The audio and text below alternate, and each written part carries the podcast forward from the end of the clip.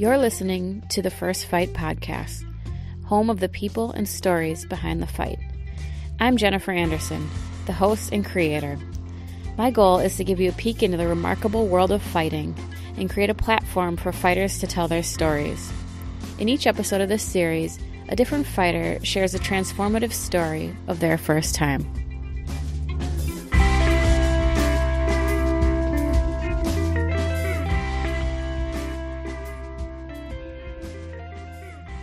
Today's episode is one of my favorites so far, the legendary Eddie Alvarez. Eddie has been in almost every major promotion, and he's an all-around good guy and kind of embodies the spirit of a fighter, and I've been wanting to interview him for a while, and I'm lucky I got the opportunity to sit down and talk with him about how he got started in fighting, how his street fighting translated into an unlikely career. We talk about the importance of a good spouse and partner in this business, and the power of believing in yourself. The lonely lifestyle of a fighter requires a really strong self-belief, and he goes into a little bit of that. And I could talk to Eddie forever because he is a super introspective person and has a lot to say about the industry. So I hope you guys enjoy this as much as I did. So today on the show, I have the Underground King, Eddie Alvarez. Thank you for coming on. Good to be here. Good to be here. I'm excited. So Eddie's someone I've wanted to interview for a while. He's good storytelling, but you've been through it all, fought everywhere, every promotion. So I'm curious to hear how you got your start in fighting. Yeah, so I wrestled in high school. I wrestled at North Catholic High School, and I think that would be like where my competitive combat career started. And right outside of high school, I got in a lot of street fights. I lived basically on my own with my brother and sister in Kensington and North Philly. My parents moved away to Florida, so at 18 years old, I was pretty much working, paid my own bills, and did my own thing, and I was hanging out with a group of guys who like to fight in Philadelphia. So I was able to get into bars, get into things like that for my brother's ID, and I found myself in a lot of trouble as a young kid. But competitively, I still wanted to compete. And although I was getting in street fights, MMA wasn't popular yet, but it was starting to make its way, and it was a natural transition for me to really see how tough I was as an 18 or 19-year-old to actually do a pro fight. So so that's what I did. I thought about it for a while, got in a lot of street fights on the weekends. I gotten enough to where I was like, I might as well try to get paid for it. And Lou Neglia at the time was running Ring of Combat, and I think I fought on Ring of Combat 3 or 5, one of his very first shows in Elizabeth, New Jersey, exit 13A, on a snowstorm. I think it was the day of a snowstorm. Everybody from Philadelphia got a cheese bus. We got 2 cheese buses, I think. We put 2 kegs on the back of them. We were all around between 19 and 20 something years old, and about 75 people from Philadelphia drove up to Elizabeth, New Jersey, exit 13A at the Rexplex, and I fought in a basketball gym in front of about 100 people, and that was my debut with Lou Neglia. So how did you feel leading up to it? Were you nervous at all, or was it just another day for you? So the street fights I've been in were a lot more chaotic because there's no referees. You legit feel in danger and things like that. So I had a lot of chaos in my life on the weekends, a lot of chaos. And a lot of it was self-made. Maybe me just trying to get a thrill or compete, or unconsciously trying to compete again, but in the wrong places. But yeah, it was much more the chaos I was already living, just controlled, I guess, with a referee, with a sanctioning body, So in essence, I felt a little bit safer inside of a cage with people watching and people looking over your health and well-being. But still the same nervousness to fail, the possibility of fouling, possibility of getting knocked out was ungodly to think about. in your pro debut in front of all your friends and family and everybody. So how did it go? Did you win? So I'll wind back real quick. I had to pay $500 for my medicals, and I only made like $250 of that back. So I was in the hole $250 for my first pro fight. I paid to fight my first pro fight, and this was in 2003, before I think even before The Ultimate Fighter came on TV. So the sport in itself was kind of failing. It was on its way out, and then it was right before The Ultimate Fighter. And so I come out, again, we're at a basketball gym. There's probably 150 people there, including all the judges and sanctioning body. And I fight a Matt Serra guy, Anthony Landada, Matt Serra, purple belt. Big guy, probably 30-something years old at the time, which was old to me because I was only 19. And we come out, and I think he hits me, and then I turn southpaw and go straight street fight. I went from, like, being clear-headed to I'm going to do this and that, and then I got into a straight street fight. I took him down, and I got mount, and I hit him probably 12 times. 11 of them shots were unanswered, like completely out, just beating on a corpse. The ref was way late with his call. He was knocked out after like the second punch, and there was probably 13 that came after that. So I'll go back to my corner. I'm all excited, hyped. All my friends and family are excited. We're all pumped up. And then Anthony Landada's like not getting up. And just not getting up. A minute goes by, 2 minutes go by. And I went from excited to like, oh shit, I just killed someone in my first fight. And this wasn't, you know, I wanted to win, but I want to hurt nobody. And then they gave him some smelling salt, and he still wasn't getting up. So it got the whole mood of the gym changed. It went from excited to okay, is everything all right? And then finally he popped up, and that was my first introduction to Matt Serra and Ray Longo, and met them guys. Yeah. And it was cool. And I think from there, my friends, fans, family, just they wanted more and more. So we just kept rolling, kept doing the fights. But I tell you what, during the fights, I'm looking across from this guy. I paid $250 to do this. There's 100 people in the basketball gym. I'm like, this shit is such a dead end. I was thinking in my head, like, this is the worst hobby you could ever do in your life. Like, where are you going with this? And there wasn't any pot of gold at the end of the rainbow. Like, there wasn't a UFC world title. There wasn't a, you know, millions of dollars. It was me in a basketball gym fighting. That was all it was ever going to be, because nothing really came about like the way it is today, you know. So when did you realize that you could make a career off of it, a life out of it? So I was able...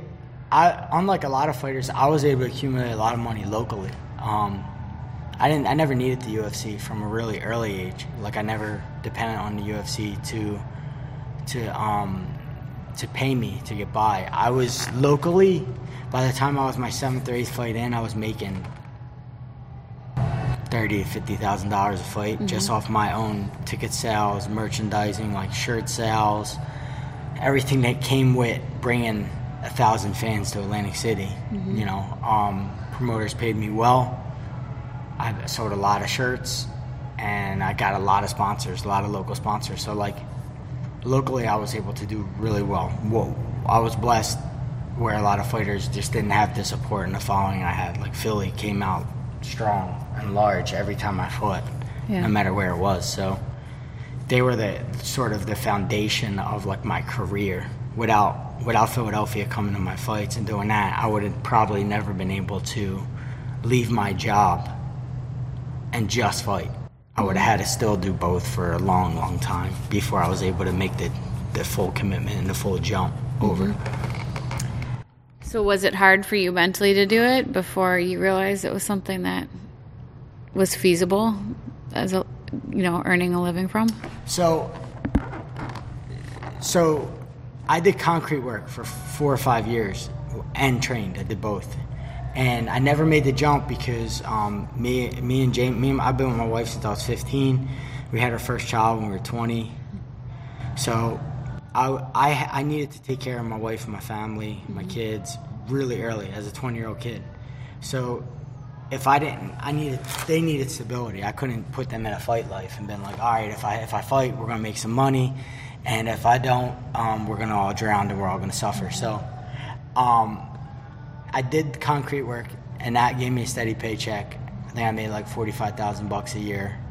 I got paid well for it. That was well when I was 19 or 20. I think I made like almost $30 an hour doing concrete work, and I always felt like I'm so much better than this. I had a higher standard for myself, like of my life, like when I pictured it as a kid, like much higher standard than just doing some concrete work, coming home, living day by day, supporting my family. So it was actually like the energy I had inside, thinking that that was going to be the rest of my life, I had so much energy I could do anything. Like I would come home, I trained twice a day, I could wake up, I'd wake up 5 in the morning, do concrete, and do it all over again, and do it 7 days a week, because I was chasing what I had envisioned in my head for me and my family. I was really uneasy doing concrete work for the rest of my life. The idea of that made me really, I literally couldn't sleep. Well, at what point did you realize that you kind of arrived? So what happened was, locally, I did really well. I won a few world titles. I won a few promotional titles. Won a local one for reality fight, and then won a world one for MFC and Bodog. I won their world titles. And then a billionaire, Calvin Air, started Bodog. And they offered me $30,000 a fight for 4 fights for the year. That's when I ran upstairs to my wife. I was like, that's it, I'm done concrete. I was always a saver, so I had a good amount of money saved, and I said, I'm gonna be done, and then we're just gonna fight. That's it, I'm gonna fully commit to this. And I made a promise. I made a promise to the Lord, and I said, like, if you ever give me the opportunity to just fight for a living, I promise I'll never take it for granted. I'll treat it like a job. The same way I do this concrete, I wake up, I put hard 8 hours in, I come home, I'll do the same thing. I won't take this gift you give me for granted. And I didn't. I took it very serious.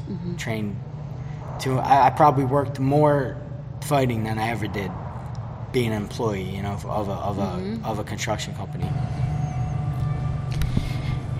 A lot of people don't. I talk about this a lot, but they don't understand how, like, unstable the fight game is, and they think it's glamorous, but they don't really know, like, you know, they think professional athletes, they get paid. Compared to other professional athletes, you don't get paid. You're an independent contractor, so yeah, anything can change, you know. Your fight can be canceled, you can get injured, and then what happens? You're not making, you know, a quarter of your income for the year, you know. So yeah.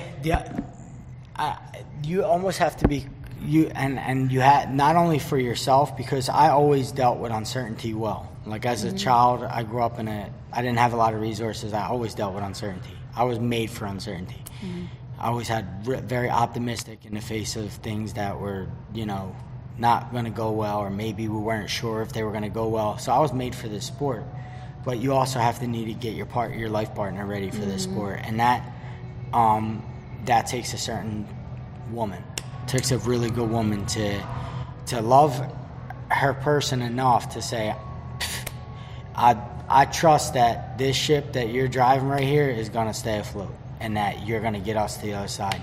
And I had that early, and I kept pushing my dream, and my dream for me and my dream for my family to my wife, and we would dream on it and sleep on it and believe it, to the point where she's right there, my number one fan. Like I would get beat, boom, this don't mean nothing. We're gonna be there. Like, yeah.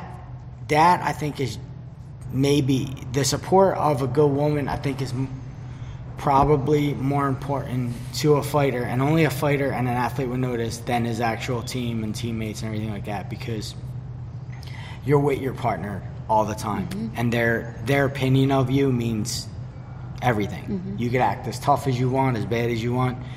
Your wife's opinion of you and her belief in you is a serious driving force for a man, like really serious.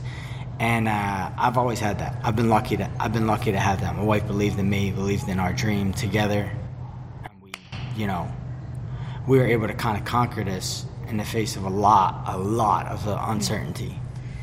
I was going to ask you about that because I know you've been through a lot in your career. You've been all, like I said, different promotions. I'm sure plenty of highs and lows, and you and Jamie have been together the whole time. I actually just talked about this with Rex when I interviewed him, the importance of your partner. And it's so true because fighting is such a lonely existence, I think. It's not the same as a team sport. And Frankie was talking about that on his podcast. Like, losing in fighting is not the same as losing in wrestling or losing with a team. It's a very low, and I'm sure you felt the fans turn on you. Even if you have a good team, you don't always have that support, and that spouse is definitely, I think, if you have a good spouse or partner, one constant that you can have that can probably mentally keep you going. The consistency is everything, right? So like, I compare it to like and I grew up Catholic, and I compare it to, I have a lot of friends who are also, whatever religion, whatever God you believe in. But like, a lot of things in people's lives, they have tragedies in their life, and they lose their faith completely. They say God don't exist. Like, something really bad happens to them, whether it's their wife dies, their kids die, something really tragic, and then they turn around and they say, you know what, God don't exist. They no longer see or are able to be grateful because the pain of whatever happened to them is so bad that they lose sight of that. So like, I compare fighting to that because you have this strong belief, faith, and hope for yourself. And along the way, that faith is shaken terribly, like really shaken in front of millions of people, millions of opinions, millions of critics. And you need to continue to practice it in that adversity, in that strong of an opinion, or that loud of a bullhorn saying that you ain't shit, or you suck, and you're not everything you thought you were, and you'll never be world champion, and all the doubters and all the loud voices that yell at you, that you need to be able to practice your faith and shut it all out. So it takes a consistency in your circle to let them, regrow that faith and keep it strong, and know that like, whatever did happen was a small lapse, a temporary time, and that you'll get your turn. And but believing and hoping that you'll get your turn, because the only other option is hopelessness. So like, in the end, it's your choice. You can choose to be hopeful or choose to be hopeless. So you might as well choose being hopeful, and you might as well believe and do everything you can to do that. And it's difficult. It's difficult because you will lose the faith of a lot of people who are close to you. You will, because they're just not as strong, or maybe not as secure and confident in themselves as you are. So you'll lose their faith along the way, and you'll be like, damn, they don't believe in me no more. I talk about this a lot because I struggle with it. It's so hard finding that balance of like, fighting, I feel like you have to be delusionally confident in yourself and in your dream. 100%.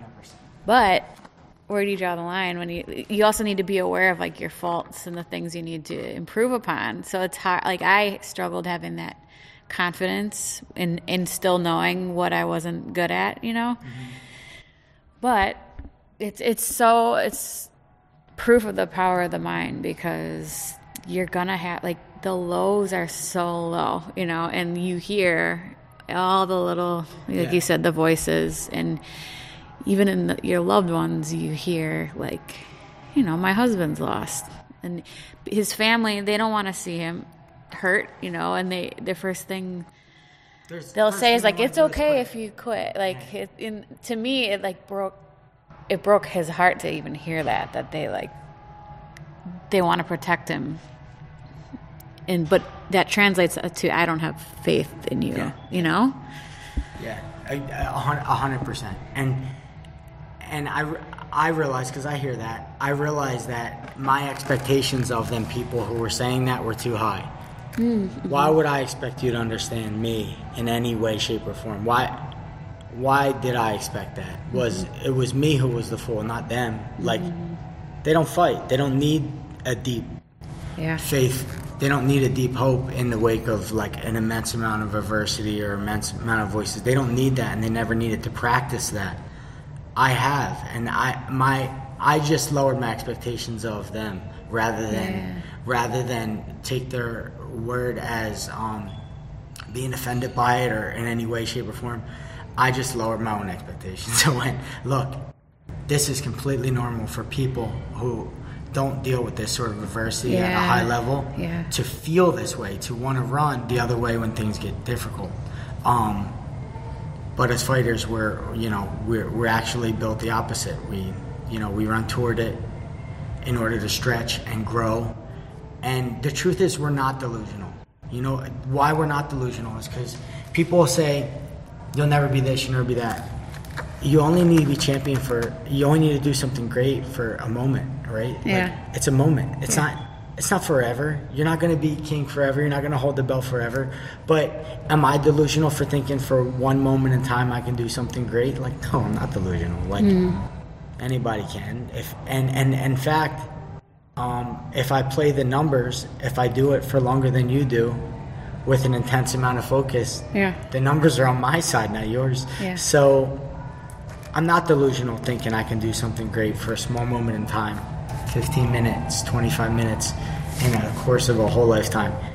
I'm chasing something, and I'm a testament to it. And I think a lot of champions out there who were put down and told they couldn't do something are also testament to it. You only need to be great for a small period of time, and then you say, hey, I did it. Well, it's you. I think throughout the journey you take not value away, but you look towards other people to give you that confidence even less, because they do disappoint you, and no one can have that belief. But it's, like I said, lonely, but it's probably the most powerful thing too. Once you do achieve that, like the high is higher than anything, because you had to rely on yourself for that belief, only yourself. I compare it to like these lion tamers and these people in the circus. Like, look, I can control a tiger. Look at me.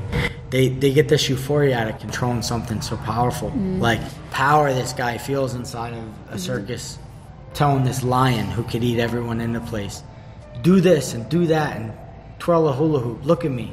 I can control something so powerful.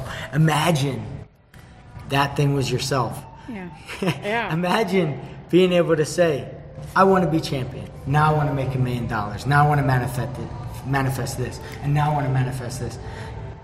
That sort of control, there's nothing like it. And it's, you literally, when you realize you have that control, if you're willing to take responsibility for yourself, then it's a fun game. It's like, what else can I manifest? I mean, I want a world title. Okay, you got one. All right, so I want to support my family and make $millions. Okay, you got it. All right, now I want to... It's like becomes a fun game of delusion. And delusion until it manifests, right? Well, I think like anything, and it starts just doing martial arts too, is it's something you exercise and get better at, Yeah. First, it's like putting yourself out there. You're afraid to put yourself out there, or at least I was, to be in the spotlight and fail. Mm-hmm. Once you get used to, like, failing in front of people, I think, I don't want to say it gets easier, but it gets easier to go back out there after you failed, I think it only gets easier because your perspective changes. And in the beginning, you have a bad perspective. You think, and the world thinks, since I failed, I must be a loser. And the truth is, great, you failed. because most people don't even try. So let's change our perspective on your failure and say, this is a great thing that you actually failed, because it means you fucking took a shot. Mm-hmm. You tried. You're already ahead of 90-something percent of the rest of the people. Okay, now change your perspective and keep going forward. Now you're ahead of 95%. Now you're playing in the 5%. All right, now you're going forward. Now you lose. So little by little, you're changing yourself, and you're becoming a smaller percentage of what the overall population is. Mm-hmm. So you're at the 1% of 1%, and you know you're stretching yourself and growing to a level that, like, where you can inspire the other 99 in some way, shape, or form.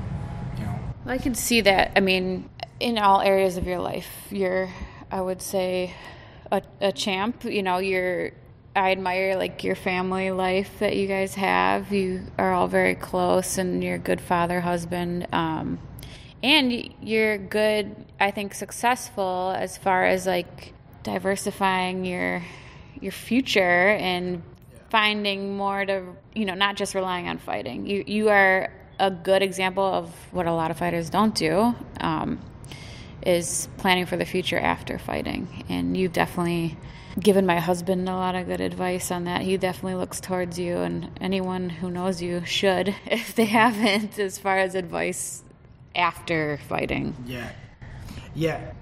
Like, I can pinch myself every day because fighting, like, from the day I started it and I was making good enough money, I've been pinching myself every day, like, this isn't true. Mm-hmm. Because my only first goal, one of the only real goals I made, was so I can do this for a living. And then when I got to do that, I had to pinch myself every day, because I was able to, now maybe 12, 13 years gone by, I haven't had a job. And that was my only goal, was I don't want a job. I just want to be able to wake up and do what I want to do. I want to be able to train and do what I want to do, not answer to a boss, not... And 13 years went by like that, like the blink of an eye. And I still pinch myself. And luckily enough, I accumulated enough money and enough prizes during this whole stretch where, yeah, I can kind of plan for the future and things like that. But... at any point during this 17 years of fighting, it could have been gone. It could have been gone the first year, second year, third year. You need to be ready. My obligations to my family, and first and foremost, they played this game with me, and I would consider myself a complete failure if we played this game for 17 years, and I told them, you know, we're all going to struggle when I'm done. Mm-hmm. I'd be so upset with myself. I'd be completely... I wouldn't be able to function. So a big part of my driving force is repaying the people who supported me the whole time. And by doing that is giving them a comfortable life, mm-hmm. you know, be letting them be and experience things, travel, and do things that maybe some ordinary people can't do. And I owe that to them. My family is everything to me. So I want to do that. I don't want to show up at a UFC fight and ask for a ticket and stuff like that. Like when I'm, you know, 40-something years old. Yeah. I want to buy VIP seats for my whole family. I don't want to ask anybody for anything. Yeah, I want to earn everything I get. And I did it with, like, my body for 17 years. And in my next 20, I want to do it with my brain. Mm-hmm. You know what I mean? I want to be able to strategize and make moves financially with start using my brain, which is can last a lot longer than my body. Yeah. I'm happy for you, and a lot of people, I think, should look to you as an example. It's not common to find someone is like, I don't know, you kind of embody the quintessential fighting spirit, but you're also calculated about your career and your future, and that's kind of the total package. I'm happy to see you find success that way and influence other fighters in that way, because it's tough seeing them sacrifice everything. You have to, you know, to be successful in it, and to not come out at the end winning, you know, to a point where you can make a living and, you know, take care of your family. It's amazing that you were able to do that. Yeah, I say that all the time. I'm like, what, you know, I don't want to go from being world champion to applying for Home Depot at the end of it all. It's like, is it a possibility? Fuck yeah, it is, 100%. Yeah. That is a real possibility, and the likelihood of most MMA fighters is that they're going to live this dream for so long, mm-hmm. and then they're going to apply to Home Depot or something. And there's nothing wrong with that. There's honor in any job, but to put this sacrifice in and not put an ounce of your brain power behind it and planning and strategizing with the dollars that you achieve with this, you're missing a whole section of the whole game. You mm-hmm. know what I mean? Mm-hmm. You know, it's brutal work and your body, large paychecks, but there's a whole section of planning and strategizing that you're missing if you don't come out of this, you know, with a safe plan for you and your family. Well, I appreciate you coming on and talking about. I could talk to you about this forever. Hell yeah. This is why I do this, because I love the stories and the people behind it. You know, it's not just what you see. That's just, I always say that what you see in the cage or the ring is like 1% of it all. And it's a really honorable life to live, I think, that a lot of people don't understand. And it has a lot of parallels to just the tragedies of life in general. Fighting does, I think. And I enjoy hearing stories behind it, so thank you. Yeah, thank you. This was cool. Thanks again, Eddie. I really appreciate it. I really enjoyed this interview, and I hope everyone else enjoys it as well. Eddie has a lot of good advice, and like I said earlier, we could go on for a while talking about fighting and all the different things that come along with it. So thanks again for taking the time. We're looking forward to seeing you fight soon in April. And thank you everyone else for tuning in and listening again. We'll have more interviews, some more special interviews of different people in the industry. And as usual, you can go to my website, firstfightpodcast.com, and you can also go to our Instagram page if you're not following to stay up to date on all our upcoming episodes at The First Fight. Thanks again for listening, and we'll see you next week.